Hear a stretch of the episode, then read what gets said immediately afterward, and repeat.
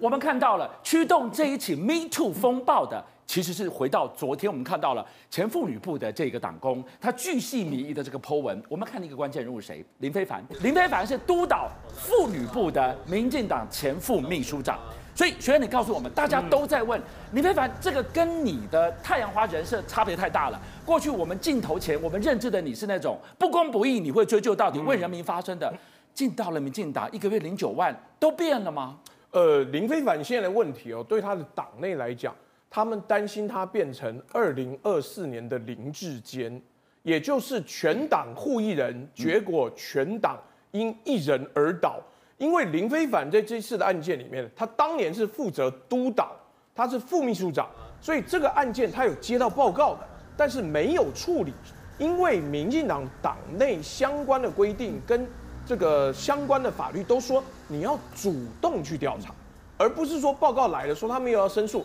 就没这回事。所以现在啊，民进党基层党工跟泛绿阵营的讨论都说，如果你不走。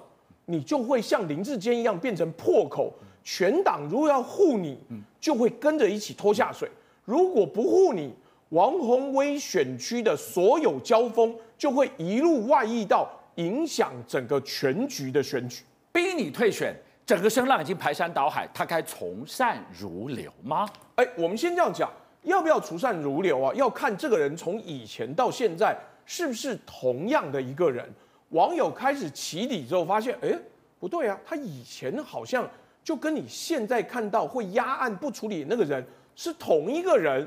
林非凡当年哦，在陈为廷的袭胸案出来的时候，说过好几句话，就是第一个，他已经为了错误付出代价；第二个，我们都不是完人，我们都是充满缺陷的人。当年他要挺。陈为廷说得出这样话，但我不知道他有没有对当时他想要打倒的马英九说过他已经为错误付出了代价。更重要的是，当年跟他们一起参与太阳花运动的另外一位王义凯，他说：“哎，林非凡呐，你当年骂民进党骂得很凶，现在选择进入体制，我们以为你要把体制变得更好，结果没想到。”你进入体制内有了权力之后，就不知道性骚扰怎么处理，甚至变得跟大家一起变成包庇者的其中一位，连当时的摄影伙伴都觉得不能理解。更重要的是，林非凡的中心思想到底是对抗权威，还是对抗国民党？因为当年林非凡曾经多次因为南铁东移要拆迁。当地的住户跟台南市政府杠上非常多次，但没想到他一旦被进入民进党，被挖角过来当副秘书长之后，最后一户拆迁的时候，一句话都没讲，他忙着在翻译拜登的演讲，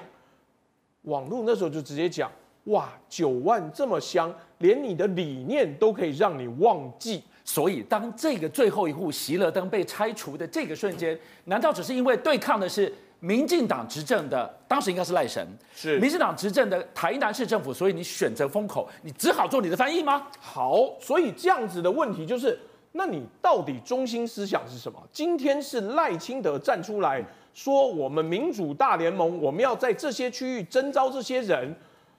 林飞凡是赖清德征召的，所以赖清德变得要。负连带保证的责任，赖清德要负全责。请问你挺的到底是林非凡的太阳花，林非凡的入了党就忘记一切，还是林非凡的退步价值？这一点赖清德现在为止都没有回应。回过头来，导播，我们来看这张图，你可以看到了，这个前妇女部主任后来的副秘书长，这个已经请辞了。然后这个是今天最新的，我们看到的就是这次青年部的前青年部主任，他也请辞了，最后就剩一个林非凡，打一个问号。如果赖清德继续护下去的话，嗯，对他的二零二四选情会有什么影响？我们先这样讲，明天、后天、下个星期，可能还有更多人，这张清单上面会一路列列列列出来。但是重点是在于赖清德现在他最大的危机是。民进党三位一体是府院党，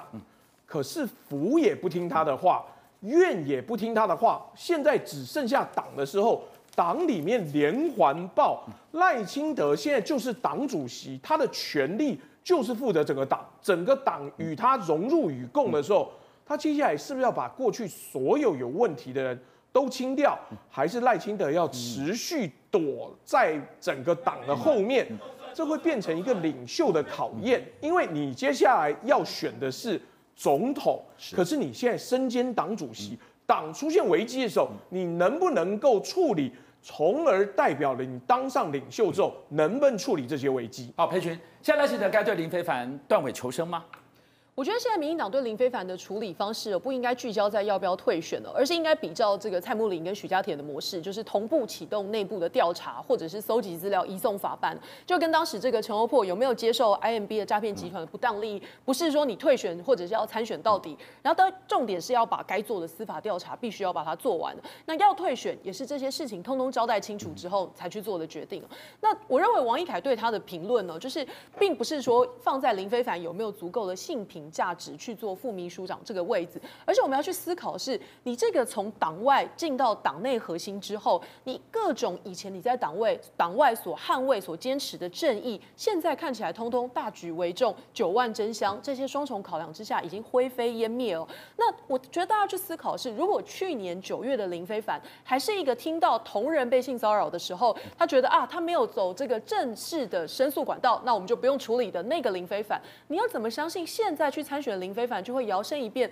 变成捍卫大家的正义、公平、价值、照顾弱势的林非凡呢？所以大家在这个时间点要去想的是哦，到底是这个林非凡失去了理想抱负之后不适合去选立法委员，还是说任何有理想抱负的有志青年进到民进党这个大染缸以后？因为权力，因为利益，最后就会变成像林非凡现在的样子哦。那我这几天啊，还是有一些死忠的这个民进党支持者啊，或者是侧翼，不断在网络上带一些风向，就是说所谓的洗地文，说啊，你其他政党还不是也有怎么样怎么样怎么样？但我说实在的，讲这些都是火上加油。你只是提醒大家说，那民进党就是一个双标政党而已啊。杨明怎么看？呃，其实林非凡的这个状况是怎么样呢？第一个，他是民进党的青年标杆。他是太阳花世代的领袖，结果在当他接到哦这个妇女部的主任跟他说，我们发生了性骚扰案件，他没有这个敏感度，他接居然哎，你要知道在民进党哦妇那个妇女部的主任他有一个职务叫做性平委员会的执行秘书，他要负责申诉管道的这个窗口，他就是窗口，所以当他去跟林飞凡报告的时候，林飞凡的意思就是说，那你接哎他说他不申诉，但是他本身就是申诉窗口。那我问，请问被害人为什么要找这个妇女部主任？所以你林非凡没有那个敏感度去告诉他说，那我可不可以见一下这个被害者？哦，我可不可以跟他聊一下，看看有没有什么呃特别的压力啊，或怎么样的？你要去了解啊，不然你一个月领九万，你你是在做什么？什么都不做。好，所以现在你林非凡卷入了这一个这一次的性骚扰风暴，你是无所作为。是。那好，那现在问题来了，你被提名要参选这一次的立委，赖清德很喜欢林非凡，林非凡是他的爱将，但是在这个时间点，林非凡可能会变成这一次性骚扰里面最难处理的一个，因为其他什么导演啦、什么什么主管啦，你都可以让他们辞职、移送党纪处分，但是林非凡你已经提名他要选立委了，你要不要处理？赖清德，你敢不敢挥泪斩马谡？直接把爱将拔下来，撤销他的提名。现在挑战赖清德的良心。邀请您一起加入五七报新闻会员，跟俊相一起挖真相。